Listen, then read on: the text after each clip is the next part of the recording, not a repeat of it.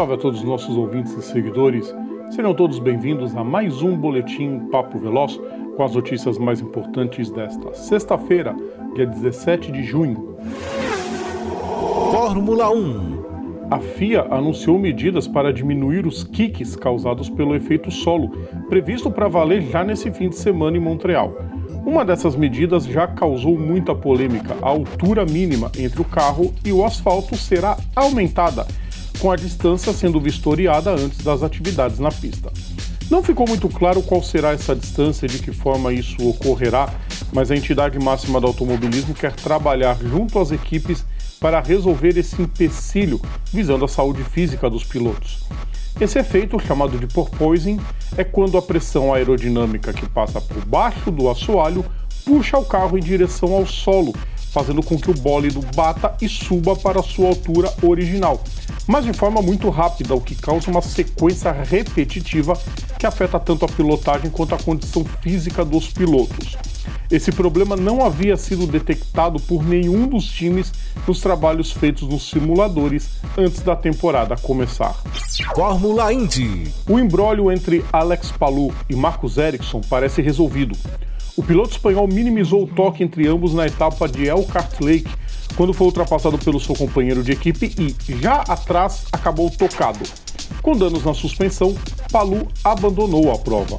Logo após o término da etapa, ele esbravejou, mas em entrevista ao site Racer, o atual campeão admitiu que a reação foi desproporcional e revelou que o sueco, líder da atual temporada, ligou no dia seguinte e tudo foi resolvido, afirmando que não houve nada de errado com o toque, acreditando o seu abandono ao azar, pois, abre aspas, normalmente em um toque como esse não tira nenhum adesivo do carro, fecha aspas.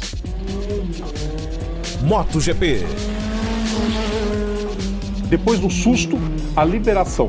Alex Rins se recuperou da fratura no punho esquerdo e poderá disputar o GP da Alemanha neste domingo. O espanhol da Suzuki sofreu a lesão ao ser atingido por Takaki Nakagami na primeira curva da corrida anterior em Barcelona, em um acidente extremamente preocupante, onde o japonês da LCR chegou a ficar na UTI por conta da pancada com a cabeça na moto de Francesco Banaya. Como é o procedimento padrão, Rins foi avaliado pelo Dr. Angel Chart, diretor médico da MotoGP, junto ao médico local e, liberado, estará presente em Sachsenring. O Boletim Papo Veloz volta na terça-feira. Na segunda-feira é dia da nossa live semanal. Deixe seu like nos vídeos, compartilhe nosso conteúdo e inscrevam-se no nosso canal. Todo o nosso conteúdo também pode ser ouvido nas principais plataformas digitais ou assinando o nosso feed is.gd barra programa Papo Veloz. Sigam também nossas redes sociais no Facebook, Instagram e Twitter. É só procurar por PGM Papo Veloz. Um grande abraço a todos e um excelente fim de semana. Tchau!